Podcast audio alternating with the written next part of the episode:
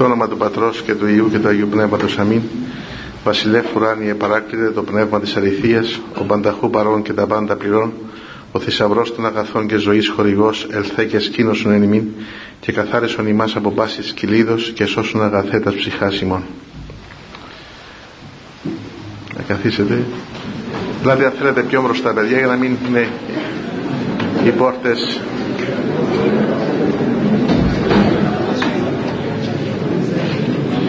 επειδή ο γέροντας με ειδοποίησε το μεσημέρι ότι είναι άρρωστος με κρυολόγημα έτσι με παρεκάλεσε να τον αντικαταστήσω συγχωρέστε μου γιατί οπωσδήποτε η αντικατάσταση δεν θα είναι πλήρης και επακριβής. Εν πάση περιπτώσει και για λόγους υπακοής και μου είπε να μιλήσω σε εσάς απόψε για όποιο θέμα θέλω χωρίς να θέλω και εγώ προσωπικά να επέμβω στα θέματα που αναπτύσσει ο ίδιος ο πατήρ Αθανάσιος. Και σκέφτηκα στον χρόνο που είχα στη διάθεσή μου απόψε να πούμε λίγα λόγια σχετικά με το μεγάλο γεγονός που γιορτάζουμε μετά από λίγες μέρες και που έχει σχέση με το γεγονός της γεννήσεως του Κυρίου μας. Όχι βέβαια να δούμε τα Χριστούγεννα μέσα από την προοπτική που λίγο πολύ τα ξέρουμε ότι δηλαδή ο Ιωσήφ μαζί με τη Μαρία πηγαίνουν στη Βιθλέμ και τελικά γεννάται ο Χριστός. Αν και να ξέρετε το γεγονός της γεννήσεως λίγο πολύ δεν ξέρουμε ακριβώς την χρονολογία ή και την ημερομηνία αν λάβει κανείς υπόψη ότι η Εκκλησία μας εγιόρταζε ή μάλλον συνεόρταζε τα Χριστούγεννα μέχρι και τον 5ο αιώνα μαζί με τα Θεοφάνεια.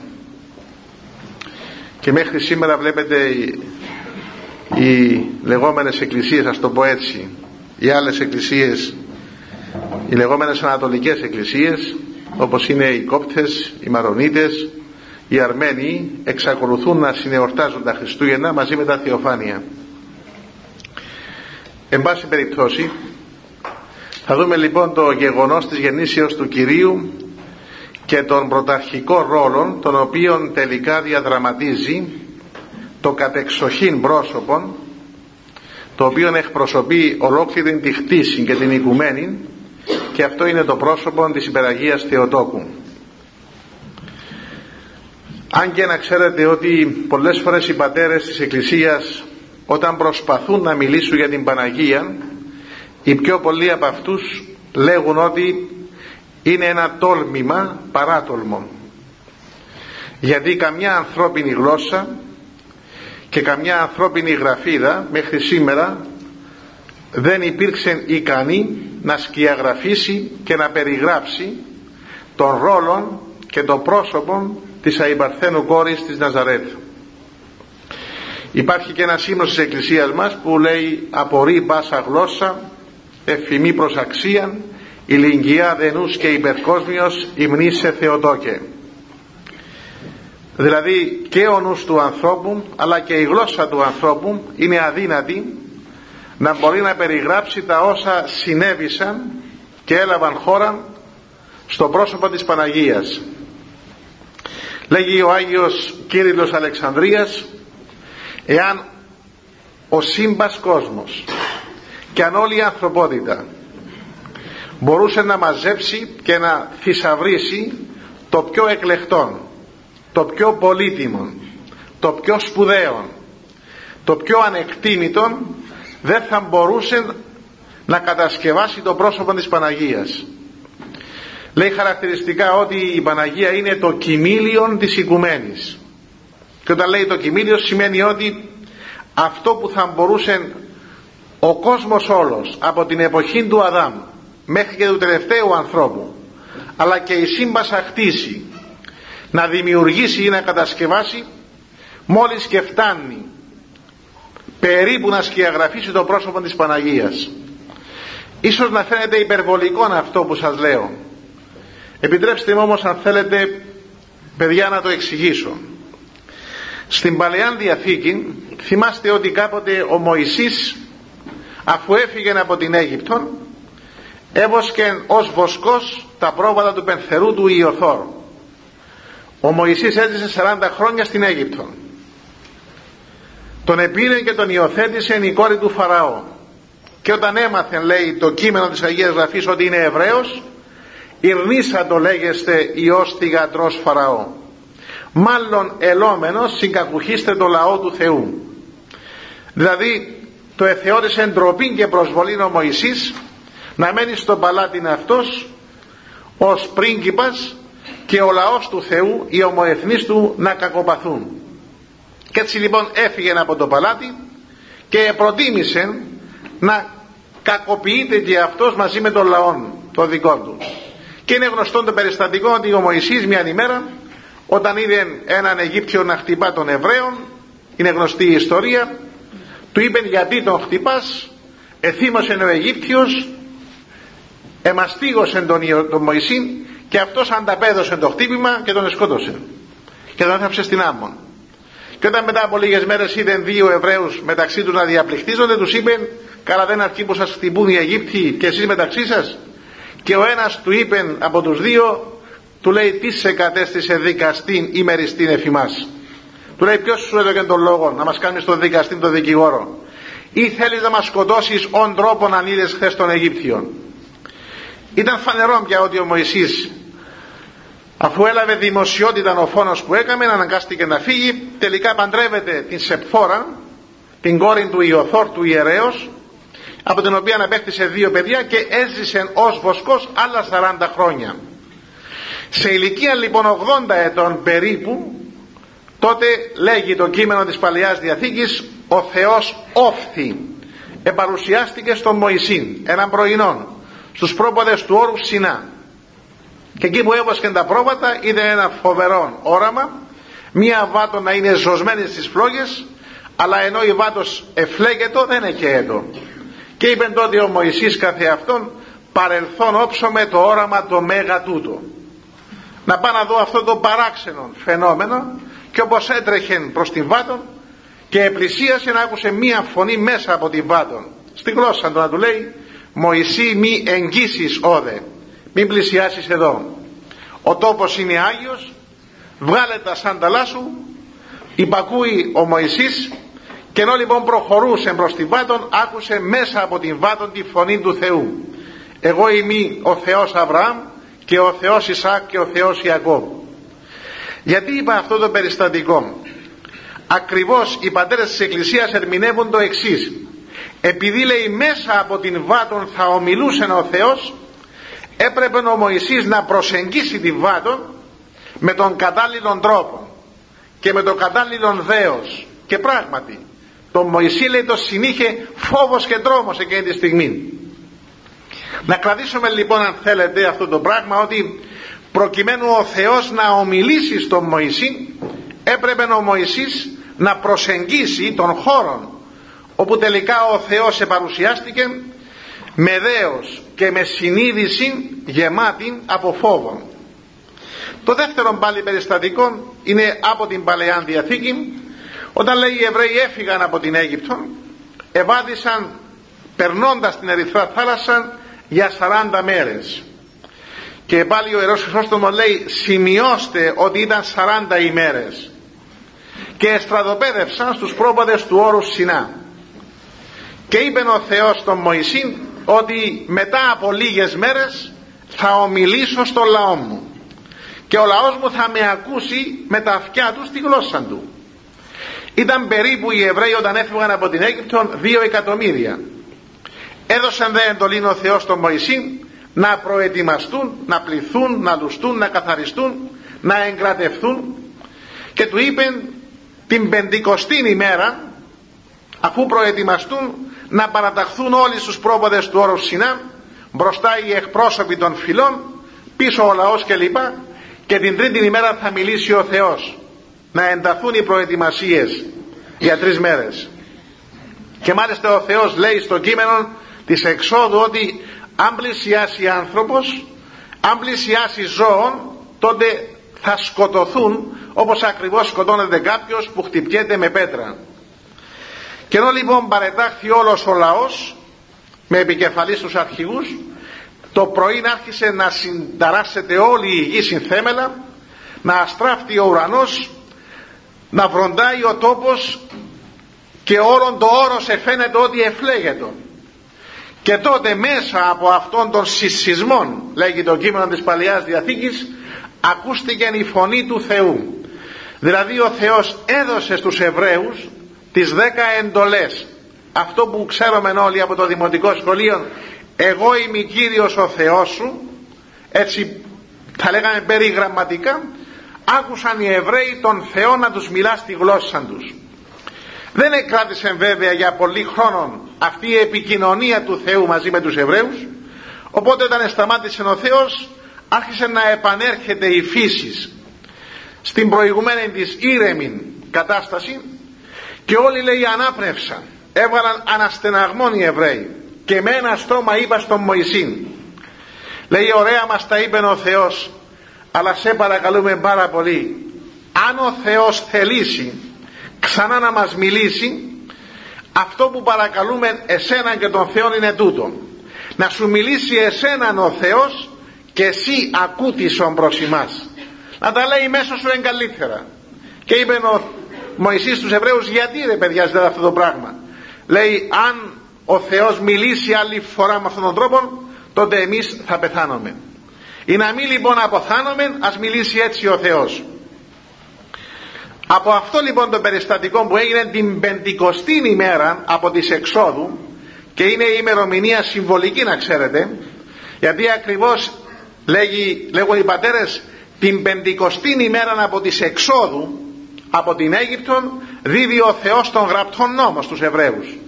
Αλλά και την πεντηκοστή ημέρα από την ημέρα του Πάσχα τότε ο Θεός δεν δίδει πια τον γραπτό νόμο του. Υπογράφει ο Θεός έναν άλλο συμβόλαιο. Στην Παλαιά Διαθήκη το συμβόλαιο της, του νόμου. Στην Καινή Διαθήκη το συμβόλαιο της χάριτος. Τότε έχουμε την επίδοση του νόμου στους Εβραίους αλλά την πεντηκοστή μετά την Ανάσταση έχουμε την επιδημία του παρακλήτου πνεύματος και την στερέωση της Εκκλησίας. Εν πάση περιπτώσει από αυτό το περιστατικό λοιπόν τι φαίνεται; Ο φόβος και ο τρόμος των Εβραίων προκειμένου να ομιλήσει ο Θεός. Και ένα τρίτο περιστατικό. Όταν λέει τέλειωσε με εντολή του Θεού ο Μωυσής ανέβηκε στο όρος Σινά. Και έμεινε εκεί 40 μέρες ο Μωυσής. Και έπαιρνε ο Μωυσής από τον Θεό των νόμων και οι Εβραίοι βέβαια κάτω τα καμαθάλασσαν. Λέει το κείμενο της Παλαιάς Διαθήκης εκάθισε ο λαός φαγήν και ποιήν και ανέστησαν μπέζιν τότε λέει έκατσαν τρώαν και πίνανε διασκέδαζαν έβγαλαν μάλιστα και αρχηγούς λέει το κείμενο της Παλαιάς Διαθήκης και τότε είπαν άστον τούτον επέθανε πάνω στο όρος. 40 μέρες δυστυχώς διψαλμένος αποκλείεται να ζει και είπαν να φάμε να πιούμε και να γυρίσουμε πίσω στην Αίγυπτο πάνω λοιπόν στο όρος το Σινά έδιδε ο Θεός στον Μωυσή έδωσε τις δέκα εντολές σε δύο πλάκες λίθινες. Και εγγράφον το λέει οι δέκα εντολές στη γλώσσα των Εβραίων με στήλην πυρός εχαράσσουν το πάνω στις πλάκες αλλά τις υπόλοιπες μέρες ο Θεός επεξηγούσε στον Μωυσή των νόμων γι' αυτό το βιβλίο αριθμοί και το βιβλίο Δευτερονόμιο στην Παλαιά Διαθήκη έχουν μέσα από τον Μωυσή την επεξήγηση του νόμου εν πάση περιπτώσει λέει ότι ο Θεός εμιλούσε στον Μωυσή και τρόπον την εξοικειώθηκε ο Μωυσής με τον Θεό και σε κάποια στιγμή εξεθάρεψε και είπε ο Μωυσής στον Θεό του λέει μου μιλάς σου μιλώ σε ακούω και με ακούεις αλλά του λέει ξέρεις τόσες μέρες που μιλούμε μεταξύ μας απλώς ακούω τη φωνή σου του λέει σε παρακαλώ πάρα πολύ εμφάνισό μη σε αυτόν. Άσε με να δω το πρόσωπό σου και τότε ο Θεός είπε στον Μωυσή ζητάς πολλά του λέει ουδή να σε ειρήν το πρόσωπό μου και ζήσει. Αν το δεις θα μείνεις θα πεθάνεις τέζα δεν πρόκειται να αντέξεις τη θέα του προσώπου. Και λέει ο Άγιος Ρωσονήσης έδειξε λέει ο Θεός στον Μωυσή μέσα από το γνώφο και από την εφέλη τα οπίσθια του δηλαδή λέει ο Ρωσονήσης έδειξε τον φυσικό κόσμο στον Μωυσή του λέει δες τον κόσμο για να καταλάβεις περίπου κάτι από μένα των Θεών αυτά τα τρία περιστατικά έτσι τα έχω συλλέξει για να πω ότι είναι φοβερός και τρομερός ο Θεός. Και όταν οι μεν Εβραίοι εφοβήθηκαν ο Μωυσής εφοβήθη και στον Μωυσή ο Θεός είπε θα πεθάνεις αν με δεις τώρα λοιπόν προκειμένου περί του προσώπου της Παναγίας λέει ο Άγιος Γρηγόρος ο Παλαμάς το εξής χαρακτηριστικό λέει ο Θεός είναι παντοδύναμος και ούκα δυνατή παρά το Θεό παν ρήμα δεν υπάρχει τίποτε λέει στον Θεό που να αντιστέκεται. Ο Θεός με ένα νεύμα του τα πάντα μπορεί να τα κάνει. Αλλά λέει εν εστίν αδύνατον το παντοδυνάμο Θεό υπάρχει λέει κάτι που στον Θεό είναι αδύνατο. Έστω και αν είναι παντοδύναμος ο Θεός ποιο είναι αυτό που τέλος πάντων αναστέλει ή περιστέλει αν θέλετε την παντοδυναμία του Θεού. Το κοινωνήσε το καθαρό το ακαθάρτο. Είναι αδύνατο λέει ο Θεός ερμηνεύει ο Άγιος Γρός Παλαμάς να επικοινωνήσει ο Θεός που είναι καθαρός και αμόλυντος και Άγιος με το ακάθαρτο. Η ακαθαρσία που περιέχει ο άνθρωπος η αμαρτία αν θέλετε είναι αυτό που εμποδίζει τελικά τον Θεό να επικοινωνήσει με τον άνθρωπο. Και τώρα λοιπόν ερχόμαστε στο πρόσωπο της Παναγίας. Μπορεί κάποιος να καταλάβει τελικά μια γυναίκα μια απλή γυναίκα η οποία ήταν δεν ήταν 15 ετών. Πόσον καθαρή και πόσον αμόλυντη και πόσον άσπηλη και πόσο θα έλεγε κανείς αγία ήταν αυτή η ψυχή και αυτό το σκεύος ψυχή και σώματι λέει ο Άγιος, ο Άγιος Ιωάννης Δαμασκηνός ήταν λέει η μοναδική ενώ και ψυχή και σώματι αή καθαρεύουσα. Δηλαδή ήταν πεντακάθαρη και στο νου και στη ψυχή και στο σώμα. Για να μπορέσει τι να ενικήσει μέσα της ο Υιός και Λόγος του Θεού. Δηλαδή να μιλήσει ο Θεός ήταν φοβερό. Να επικοινωνήσει ο άνθρωπος με τον Θεό ήταν κάτι το συγκλονιστικό. Δεν έχουμε παιδιά εδώ μια επικοινωνία ή ομιλία του Θεού ή μια εμφάνιση να θέλετε του Θεού σε άνθρωπο. Λέγει ο Άγιος Σάκος Χírος ήταν λέει τόσο ταπεινή αυτή η γυναίκα ώστε λέει εάν δεν ήταν ταπεινή όχι μόνο η Παναγία αλλά και ολόκληρη η φύσης τη εαυτού θεωρία θα κατεφλέγεται. Δηλαδή με την παρουσία του Θεού και η ίδια θα εκέτω αλλά και η σύμπας ακτήσεις άρα η Παναγία είχε αυτή την προϋπόθεση της καθαρότητος και θα λέγει κανείς του αμομήτου ώστε όχι μόνο η ιδία δεν έπαθε τίποτε αλλά και εν το προσώπο της η σύμπας ακτήσεις δεν εκάηκε δεν εκαταστράφηκε και εδώ ακριβώς λέγουν οι πατέρες της Εκκλησίας μπορείτε λέει να καταλάβετε τι σημαίνει όταν μιλούμε για αυτό το σκεύος που λέγεται Μαρία.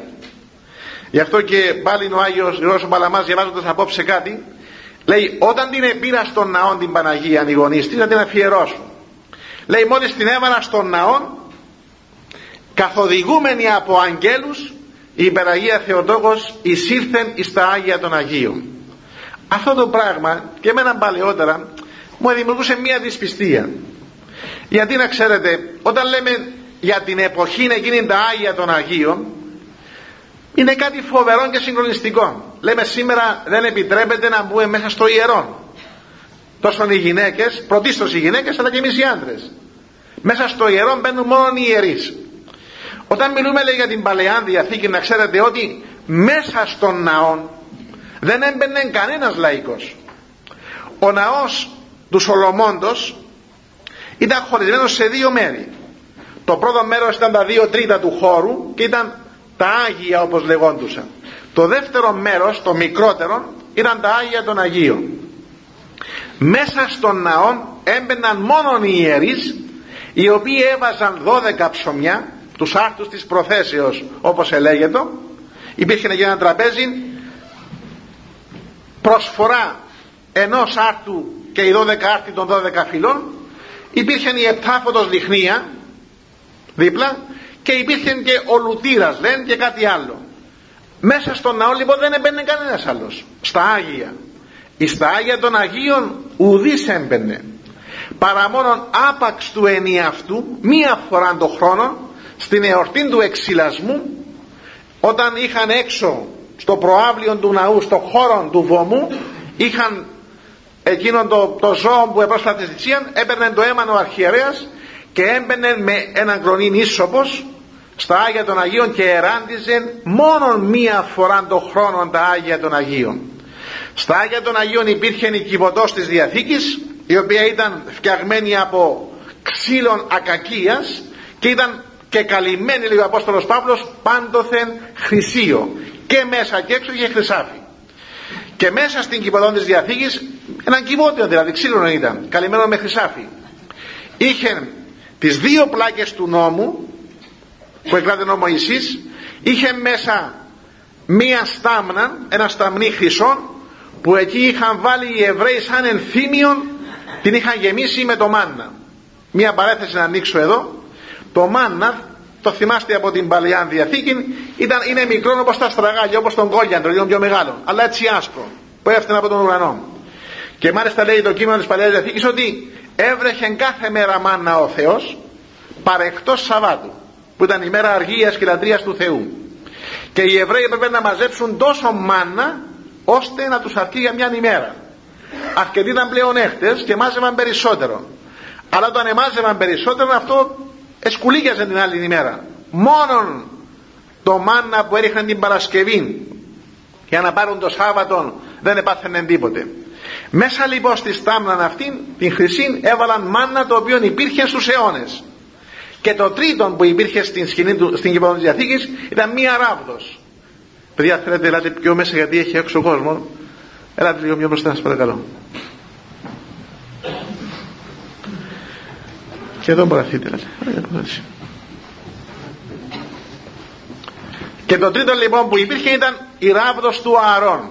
Για όσους δεν ξέρουν όταν λέει ο Θεός στην, μέσα στην έρημο θέλησε να διαλέξει ποια φυλή να του δίνει τους ιερείς να είναι οι Λεβίτες για να μην τσακώνονται μεταξύ τους οι φυλές είπε ο Θεός τον Μωυσή να πάρεις τα ραβδιά του αρχηγού εκάστης φυλής και να γράψει ο καθένας πάνω το όνομά του μαζί με τη φυλή του. Επήραν λοιπόν τα ραβδιά τα έβαλα στη σκηνή του μαρτυρίου και σύμφωνα με την ρίση του Θεού την άλλη ημέρα όποια ράβδος έβγαζε ρίζες και έβγαζε βλαστούς και άνθος από αυτήν την φυλή θα προερχόταν το ιερατείο.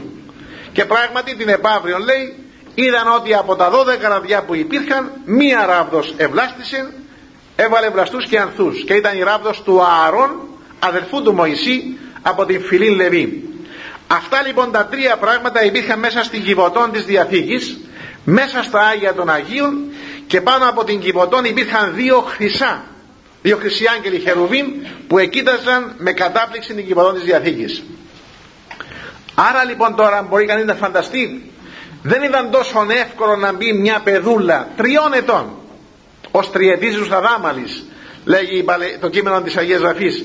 Συγγνώμη το λειτουργικό κείμενο της Εκκλησίας μας εμπήκε μέσα στον ναό. Και εκεί όλον αυτόν τον χρόνο η Περαγία Θεοτόκος ετρέφετο από άγγελον Κυρίου και εμάθανε όπως λέγουν οι Άγιοι Πατέρες της Εκκλησίας μας εμάθανε από τον Θεό τα Ιερά Γράμματα μέχρι ηλικίας 15 ετών. Λέω και εγώ προσωπικά παλαιότερα μου δημιουργούσαν κάποιον έτσι ενδιασμό μα ήταν ποτέ δυνατόν οι Εβραίοι. Και όμως παιδιά άμα δούμε το πως έπρεπε το σκεύος το άμωμο και πανάσπυρον να μπορεί να κατασκευαστεί και να προπαρασκευαστεί για να δεχθεί μέσα της όχι, προσέξτε, όχι θεία επίσκεψη όχι την χάρη του Θεού. Είναι λάθος εδέχθηκε μέσα της την αυτό τούτο το δεύτερο πρόσωπο της Αγίας Τριάδος. Δηλαδή και όπως λέγει και ο Μέγας Βασίλειος και άλλοι πατέρες εσκήνωσε μέσα στα σπλάχνα της το δεύτερο πρόσωπο της Αγίας Τριάδος ο Υιός και Λόγος του Θεού που είναι και Θεός και τελικά επήρε από τα αίματά της εδάνησε η Παναγία στον Υιόν και Λόγον του Θεού τα αίματά της. Και από τα αίματά της διαπνεύματος Αγίου ανέπλασεν αυτός διεαυτόν σάρκα. Δηλαδή ο Χριστός εκείνη τη στιγμή διαπνεύματος Αγίου προσφέροντας η Παναγία τον εαυτόν της στα μητρικά της πλάχνα επήρε και έφτιαξε την ανθρώπινη του φύση. Δεν, έφτιαξε, δεν ενώθηκε ο Χριστός στα σπλάχνα της Παναγίας με προϋπάρχοντα άνθρωπον αλλά εκείνη τη στιγμή του Ευαγγελισμού επλάστηκε η ανθρώπινη φύση του Χριστού ο τέλειος άνθρωπος κοινώθηκε μαζί με τον Χριστό.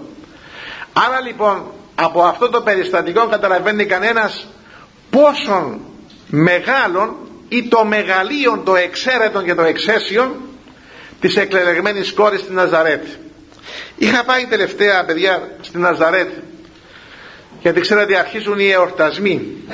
Η Διεκκλησία μας ανακοίνωσε ότι την, το ερχόμενο Σάββατο που είναι 25 Δεκεμβρίου θα γίνει αρχιεραλικό συλλήδουγο στην Παλαιότητα και θα είναι η πρώτη επίσημη εκδήλωση από μια σειρά εκδηλώσεων για τα 2.000 χρόνια χριστιανισμού. Έγινε λοιπόν ένα συνέδριο για το πρόσωπο της Παναγίας στην Ναζαρέτ και ήταν εκπρόσωποι από όλες τις Ορθόδοξες Εκκλησίες. Ήταν πανορθόδοξο συνέδριο. Και είχα την ευλογία από τον Θεό να είναι μια εβδομάδα. Και καθόμουν έτσι και κοίταζα και έλεγα η Ναζαρέτ είναι χωρισμένη σήμερα σε δύο τομείς. Πάνω στο λόφον και από την, θα λέγαμε από τη δυτική πλευρά είναι ο εβραϊκός τομέας. Από την ανατολική προς τα κάτω είναι ο μουσουλμανικός τομέας και ο χριστιανικός. Σημειώστε ότι σήμερα στην Ναζαρέτ υπάρχουν 16.000 Άραβες Ορθόδοξοι. Ένας μεγάλος αριθμός. Και έλεγα κοιτάζοντας τους μικρούς λόφους τα δρομάκια έτσι φαντάζομαι μια, την, την Παναγία για παράδειγμα να περπατά και λέω Παναγία μου περπάτησε στους δρόμους, τους λόφους, τούν τα δεντράκια μπορεί να σε ήταν οι πέτρες, τα ξύλα. Ένας τόπος δηλαδή που λες μια κοπέλα ποιος την ήξερε. Και μάλιστα πρέπει να έχασε νωρίς τους γονείς της Παναγία. Διότι όταν σε 15, ηλικία 15 ετών βλέπετε ότι ο αραβώνας της Παναγίας δεν έγινε από τους γονείς της. Ο ναός αφού ανέλαβε, ανέλαβανε τέτοια κορίτσια από την προστασία του εφρόντιζε και προνοούσε σε κάποιο διάστημα, σε κάποια ηλικία να τα αραβωνιάσει. Και ο αραβώνας έγινε με την Παναγία ως εξής. Έπρεπε ο ναός να παντρέψει τα παιδιά αυτά. Έπαιρνε τα ονόματα των υποψηφίων γυναικών και κοπέλων, τα έγραφε σε έναν κατάλογο, έγραφε κλήρους, έπαιρνε ονόματα των υποψηφίων γαμπρών και έγραφε και εκεί σε κλήρο τα ονόματά τους και τραβούσαν κλήρο.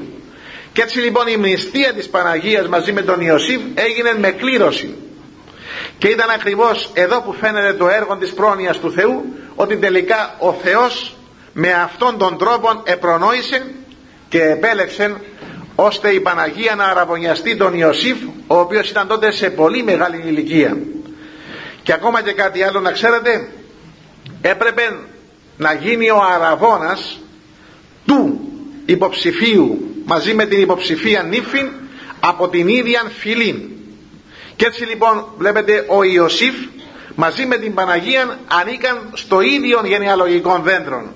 Ακούσαμε χθες την Κυριακή που είπε εγεννήθη λέει ο Ιωσήφ τον άνδρα Μαρίας εξής εγεννήθη ο Χριστός και υπάρχει ένα ερώτημα εδώ. Ενώ πάνω μιλάω Αβράμ γέννησε τον Ισάκ και λοιπά και μιλάω όλο για άντρες φτάνει στον Ιωσήφ και όταν φτάσει στον Ισμή λέει εξού εγεννήθη ο Χριστός. Δεν λέει αυτό το πράγμα το κείμενο. Λέει εξής εγεννήθη ο Χριστός. Άρα από τη μια δείχνει ότι ο Ιωσήφ είναι αμέτωχος στο γεγονός της συλλήψεως του Χριστού και το λέει και πιο πάνω βέβαια όταν την είδε έγκυον ευουλή θυλά θα απολύσει αυτή αλλά και από την άλλη φανερώνει ότι ο Ιωσήφ μαζί με τη Μαρία ανήκα στο ίδιο γενεαλογικών δέντρο και όπως λέει ο Άγιος Επιφάνιος Κύπρου ο Ιωσήφ ήταν ηλικίας 75 με 80 ετών κάποιος θα πει μα είναι παράξενα πράγματα αυτά. Να παντρεύεται να αραβωνιάζεται μια 15χρονη έναν 75 ή 80 πως συνέβαιναν αυτά τα πράγματα. Για να σας πω ότι στην Παλαιά Διαθήκη αυτά τα πράγματα συνέβαιναν. Και μάλιστα υπήρχε ακόμα και την εποχή του Χριστού ο θεσμός της πολυγαμίας όπου επαντρεύεται ένας άντρας πολλές γυναίκες. Θα γελάσετε και συγχωρέστε με αυτό που θα πω. Αν σας πληροφορήσω ότι και ο Δαβίδ όταν ήταν σε βαθύτατο γύρας επαντρεύτηκε. Είχε πολλές γυναίκες. Και πήρε λέει μία νεαρή κοπελίτσα. Για ποιον σκοπό και ετέλεσε λευκών γάμων λέει η Παλαιά Διαθήκη. Μη σας σκανδαλίζουν αυτά τα πράγματα. Αυτά συνέβαιναν την εποχή εκείνη με απλόν και μόνο σκοπό να τον ζεσταίνει να τον βράζει τα βράδια. Να κοιμάται μαζί του για να τον ζεσταίνει τον Δαβίδ.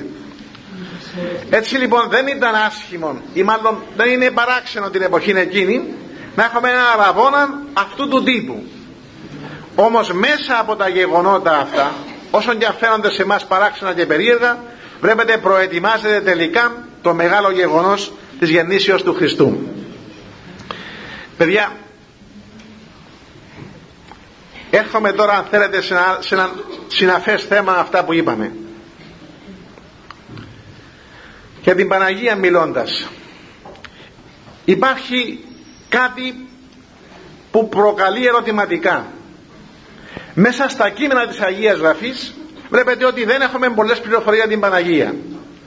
Αυτός που μας πληροφορεί είναι μόνο ο Ευαγγελιστής Λουκάς. Και υπάρχει μία ανεξήγητη σιωπή σε όλα τα θέματα. Δηλαδή αν ο Λουκάς δεν μας διέσωζε το περιστατικό ότι η Παναγία εμπνηστεύτη τον Ιωσήφ έγινε ο Ευαγγελισμός κλπ κλπ αν ο Λουκάς δεν το έγραφε εμείς θα το αγνοούσαμε. Και ακόμα λέει στους πρώτους αιώνες πάλι υπάρχει μια σιωπή στο πρόσωπο της Παναγίας μέχρι τον 3ο 4ο αιώνα και εμένα μου προκαλεί εντύπωση γιατί υπάρχει αυτή η σιωπή όσον αφορά το πρόσωπο της Παναγίας. Βλέπετε πηγαίνει ο άγγελος στην Ναζαρέτ. Υπάρχει ένας διάλογος της Παναγίας μαζί με τον άγγελο. Η Παναγία υποβάλλει ένα ερώτημα. Όταν της είπε χαίρε και χαριτωμένη ο Κύριος σου η Παναγία λέει πως έστε μη τούτο επί άνδρα ου γινώσκο και εκεί γίνεται ένας διάλογος με τον άγγελο στο τέλος όμως η Παναγία λέει ιδού ιδούλη Κυρίου γέννητό μη κατά το ρήμα σου και ως εκεί σταματά η υπόθεση. Βέβαια σε εκείνον το περιστατικό στο ιδού ιδούλη Κυρίου λέγουν οι πατέρες φαίνονται δύο μεγάλες αρετές οι μεγαλύτερες της Παναγίας. Η πρώτη είναι η βαθιά της υπακοή. Ιδού ιδούλη Κυρίου και το δεύτερο η βαθιά της ταπείνωση της Παναγίας εκείνη τη στιγμή που λέει ιδού ιδούλη Κυρίου λέγουν οι Άγιοι Πατέρες συμβαίνουν δύο πράγματα στην Παναγία. Το πρώτο είναι ότι με το να πει ο άγγελος πνεύμα Άγιον επελεύσεται επισέ την επισκιάζει το πνεύμα του Άγιον και έχουμε την βάπτιση της Παναγίας η Παναγία δεν είναι βαπτίστη μετά. Δεν έχουμε τελετήν του βαπτίσματος της Παναγίας. Το βάπτισμά της τελείται δηλαδή καθαίρεται η Παναγία από το προπατορικό αναμάρτημα στο οποίο ήταν μέτοχη και η Παναγία σαν άνθρωπος εκείνη τη στιγμή του Ευαγγελισμού. Και το δεύτερο έχουμε την επενέργεια του Αγίου Πνεύματος και την σκήνωση του Ιού και Λόγου του Θεού σε αυτήν.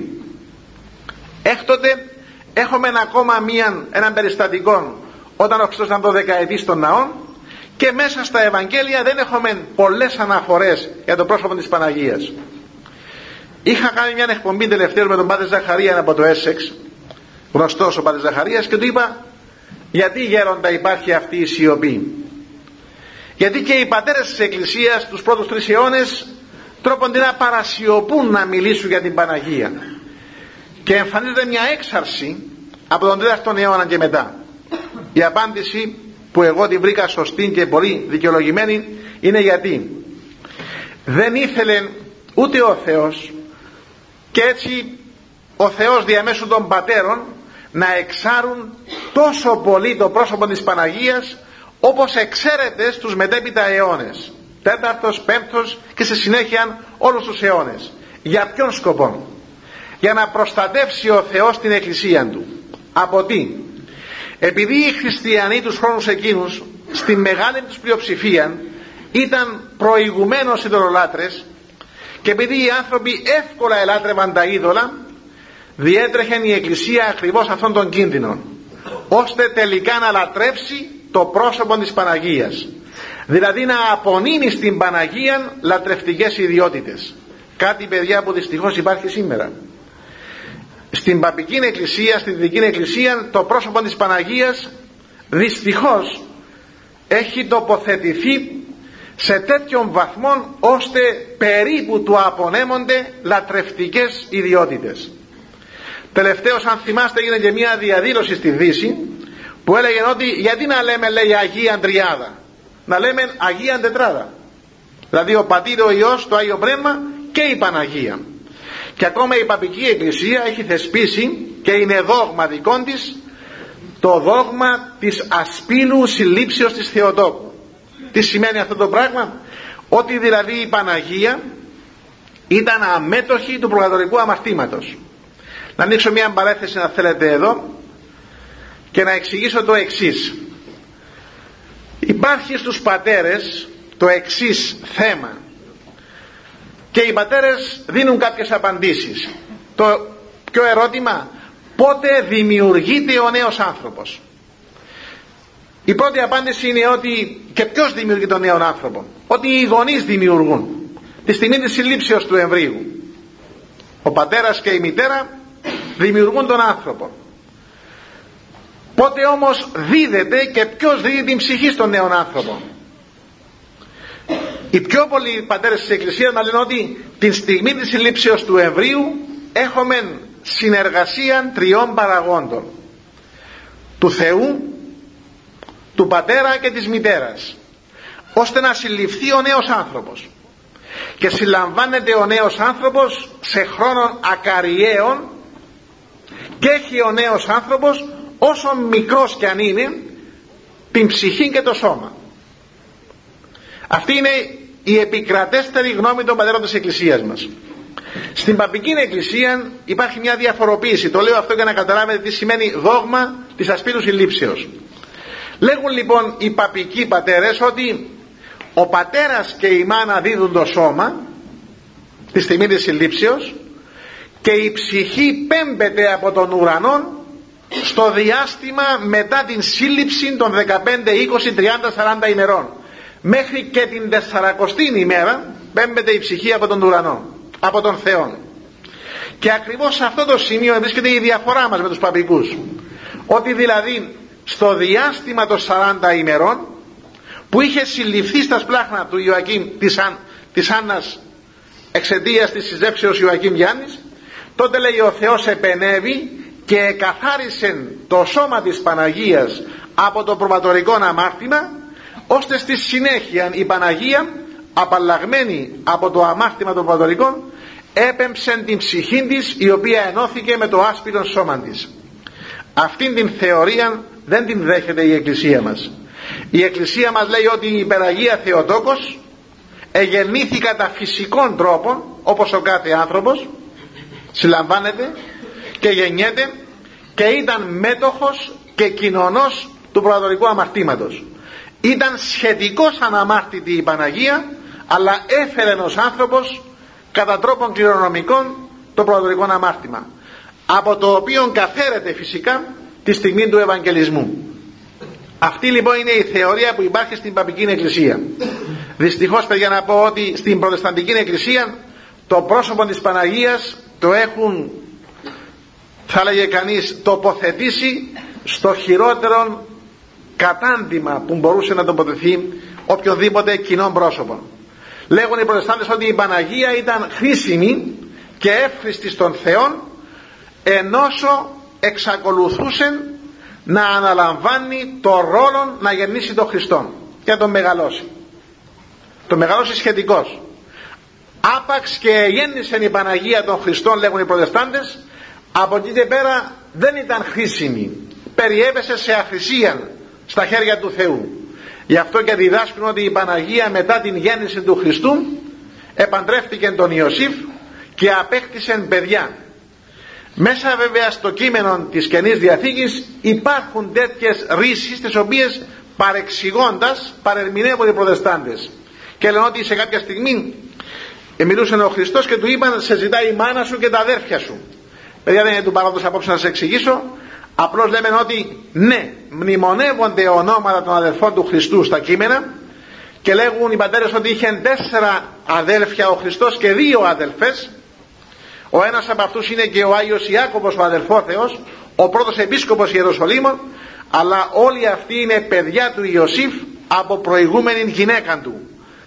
Και πάλι ο Πάτερ Ζαχαρίας μεταφέροντας ερμηνεία του πατρός Σοφρονίου λέει ότι λέει μιλώντας για το αϊπάρθενο της Παναγίας και σε αυτό θα αναφερθούμε για λίγο η Παναγία παιδιά εγέννησε τον Χριστόν ανωδίνος και αυθόρος. Δηλαδή δεν είχε μπόνους στο και του η Παναγία όταν εγέννησε τον Χριστόν. Και η Παναγία ήταν ο Παρθένος πρώτου τόκου κατά των τόκων και μετά των τόκων. Αν δείτε οποιασδήποτε εικόνες βυζαντινές της Παναγίας θα δείτε ότι η Παναγία φέρει τα τρία θα λέγαμε διάσημα της Παναγίας. Τρία στολίδια. Είναι οι τρεις αστέρες της Παναγίας ο ένας είναι στον δεξιό νόμο ο άλλος στον αριστερό και ο τρίτος στην κεφαλή. Και αυτό ερμηνεύει το αϊπάρθενο της Παναγίας. Πρώτου τόκου Παρθένος κατά των τόκων αλλά και μετά των τόκων Παρθένος. Άρα αϊπάρθενος η Παναγία. Και ο πατήρ Ζαχαρίας μου είπε και το μεταφέρω στην αγάπη σας δεν είναι δικό μου λέει γιατί η Παναγία παρέμεινε Παρθένος; Λογικά δεν εξηγείται αυτό το πράγμα. Και ποιος ο λόγος εγέννησε τον Χριστό χωρίς πόνους ανωδίνος γιατί λέει ο Θεός όπου επεμβαίνει και όπου επενεργεί ο Θεός δεν αφήνει πίσω του ή δεν προκαλεί ο Θεός οποιανδήποτε φθορά η φθορά και ο πόνος είναι αποτέλεσμα της αμαρτίας. Ο Θεός όμως μπαίνοντας στα σπλάχνα της Παναγίας και κυοφορούμενος και γεννόμενος δεν προκάλεσε στην Παναγία τις συνέπειες της αμαρτίας. Συνέπεια της αμαρτίας είναι ο πόνος και η φθορά. Επειδή λοιπόν συνέλαβε τον Υιόν και λόγων του Θεού γι' αυτό η Παναγία τον εγέννησε χωρίς πόνους και χωρίς να υπάρχει οποιαδήποτε φθορά στην παρθενική νηρήν της υπεραγίας Θεοτόκου. Εγεννήθη λοιπόν ανωδίνος και αυθόρος ο Κυριός μας. Οι προτεστάντες δεν το δέχονται γι' αυτό καμιά φορά δείτε κάποια μήκη μάους που δείχνουν οι προτεστάντες και παρουσιάζουν τη γέννηση του Χριστού δείχνει την Παναγία να είναι στη Βιθλεέμ να είναι στη Φάτνη και κάποια στιγμή πιάνουν οι πόνοι. Και ακόμα το άλλο διάβαζα τελευταίο κάποιον προτεστάντη Αμερικανό ο Στέφεν Μπέγκο ένας θεολόγος εντός εισαγωγικών έγραψε ένα βιβλίο για την Παναγία και εκεί μέσα υπάρχουν του κόσμου θα λέγε κανείς τα κακά κοσμητικά επίθετα για την Παναγία και στο τέλος λέει το εξής παιδιά. Λέει στο τέλος λέει είναι αμφίβολο αν και, ο αν και η Παναγία επίστεψε ότι ο Χριστός είναι Θεός. Καταλήγει με αυτήν την θα λέγαμε το σκεπτικό ότι και η ίδια η Παναγία αμφισβητούσε τον Χριστό αντιλαμβάνεστε ότι η Ορθόδοξη Εκκλησία και οι Άγιοι Πατέρες μας βρίσκονται στο σωστό δρόμο στη χρυσή μεσότητα. Και να τελειώσω με κάτι άλλο να μην σας κουράζω περισσότερο παιδιά. Ο σεβασμός που απονέμει η Εκκλησία μας είναι μεγάλος στην Παναγία. Πάρα πολύ μεγάλος. Αν προσέξετε σε κάθε ακολουθία και σε κάθε συνάρτηση ύμνων στο τέλος όταν μπούμε το δοξαστικό στην Αγία Αντριάδα δόξα πατρί και Υιό πάντοτε το κενήν και αή και στους αιώνας των αιώνων αναφέρεται στην Παναγία αναφέρεται στη Θεοτόκον. Γι' αυτό και λέγεται Θεοτοκίον. Πάντοτε. Αν δείτε στην δοξολο... τη δοξολογία λέμε το δοξαστικό των ένων σε συνέχεια κενήν και αή υπερευλογημένη υπάρχεις κλπ. Πάντοτε πάντοτε. Σε εσπερινούς, σε ακολουθίες κλπ. Θα τελειώσω με κάτι που μου έκανε εντύπωση όταν μία φορά συνέβη να μεταφέρω από τον Άγιο Ιερακλήδιο έναν γέροντα μακαρίτην τώρα ιερέα της Λευκοσίας. Δεν θα πω το όνομά του ούτε την ορία του. Και ο γέροντας αυτός ετελειώσαν οι χαιρετισμοί της Παναγίας στον Άγιο Ιερακλήδιο και μου λέει να με πάρεις γεια μου στην Λευκοσία να σε πάρω πριν χρόνια ήμουν ελεύθερος τότε. Και όπως τον έφερνα σε κάποια στιγμή μου διηγήθη μια ιστορία η οποία με συνετάραξε. Λέει έναν πρωινό ήταν 2 Φεβρουαρίου και εγώ επήγαινα να λειτουργήσω κάποιος από τους ενορίτες μου άθεος και βλάσφημος με ρώτησε πού πάω έτσι πρωί Πού πάει παπά έτσι πρωί. Του λέει ένα πάω να λειτουργήσω. Του λέει είναι τα μέρα σήμερα. Του λέει είναι της Παναγίας. Και εκείνος με ηρωνία του είπε μα η Παναγία σήμερα είναι στα γέματα της. Εσύ να πάει να λειτουργήσεις; Και ο παπάς παιδιά οργίστηκε. Και λέει ο ίδιος τότε έκαμα λάθος γέ μου και του είπα να σε δώσω τα γέματά σου ρε καταραμένε. Ήταν κάτι φοβερό αυτό και ο ιερέας που είπε αλλά και ο ίδιος ο, ο άνθρωπος ο Νορίδης. Μετά από μια εβδομάδα τον ειδοποιούν ότι έχει σκυρία. Και όταν πήγε στην εκκλησία τότε έμαθεν και ανακάλυψε ότι αυτός που εκειδεύεται ήταν ο Νορίδης του τον οποίο έσφαξα στην πύλη μπάφος σε έναν καυγά. Και τον έθαψαν και πέρασαν χρόνια δέκα χρόνια στο κημητήριο της έγκομης. Και πήραν κάποιον να κυδεύσουν εκεί έσκαψαν έναν τάφο και όταν πήγαινε ο παπάς του είπα δάσκαλε ξέρεις βρήκαμε κάποιον πεθαμένο που δεν έλειωσε και τον εσκεπάσαμε. Και όταν παιδιά πήγε λέει ο ίδιος και τον εξεσκέπασε εκατάλαβε ότι είναι αυτός που τον καταράστηκε και είχε δέκα χρόνια στον τάφο μέσα. Και έμεινε λέει όπως τον εβάλαμε.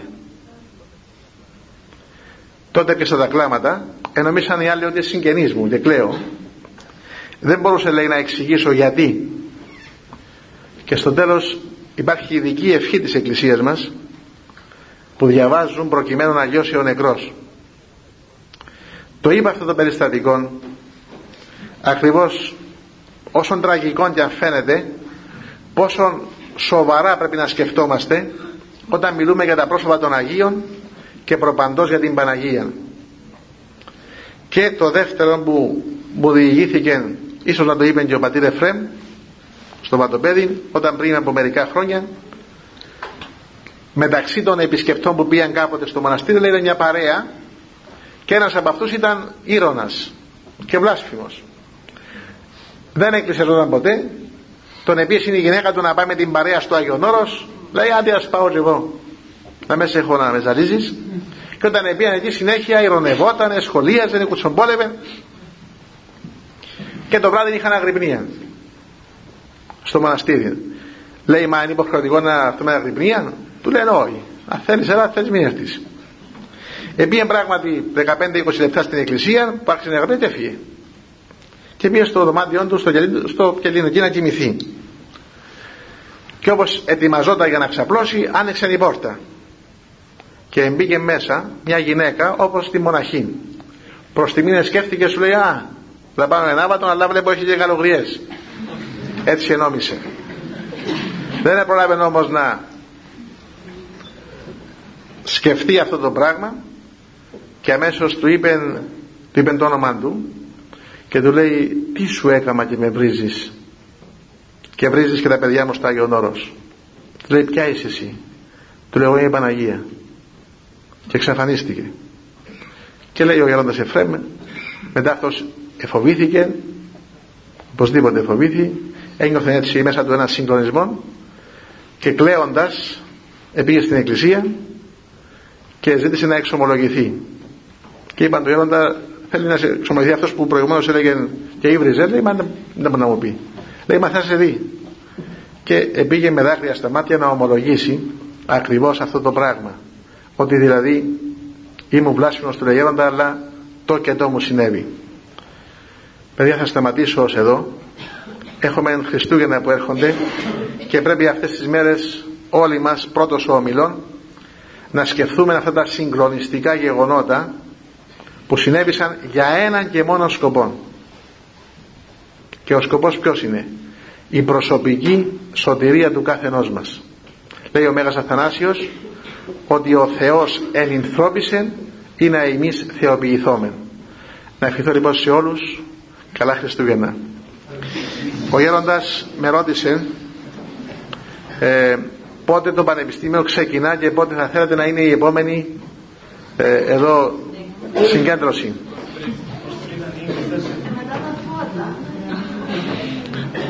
Η μία ημερομηνία είναι μετά τα φώτα που είναι 10 Ιανουαρίου. Το Πανεπιστήμιο ανοίγει στις 10? Όχι. Δεν προτιμάτε.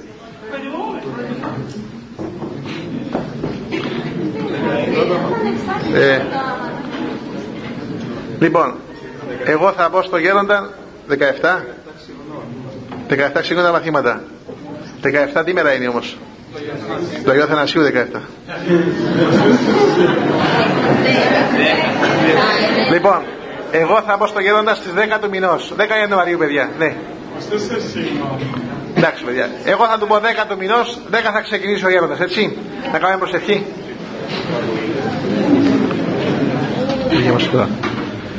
Χριστέ το φως το αληθινών, το φωτίζουν και αγιάζουν πάντα άνθρωπον ερχόμενων εις τον κόσμο. Σημειωθεί το και εφημάς το φως του προσώπου σου. Είναι ένα αυτό ψώμεθα φως του απρόσιτων και κατεύθυνον τα διαβήματα ημών προς εργασία των εντολών σου. Πρεσβείς Παναχάτου σου Μητρός και πάνω σου των Αγίων. Αμήν.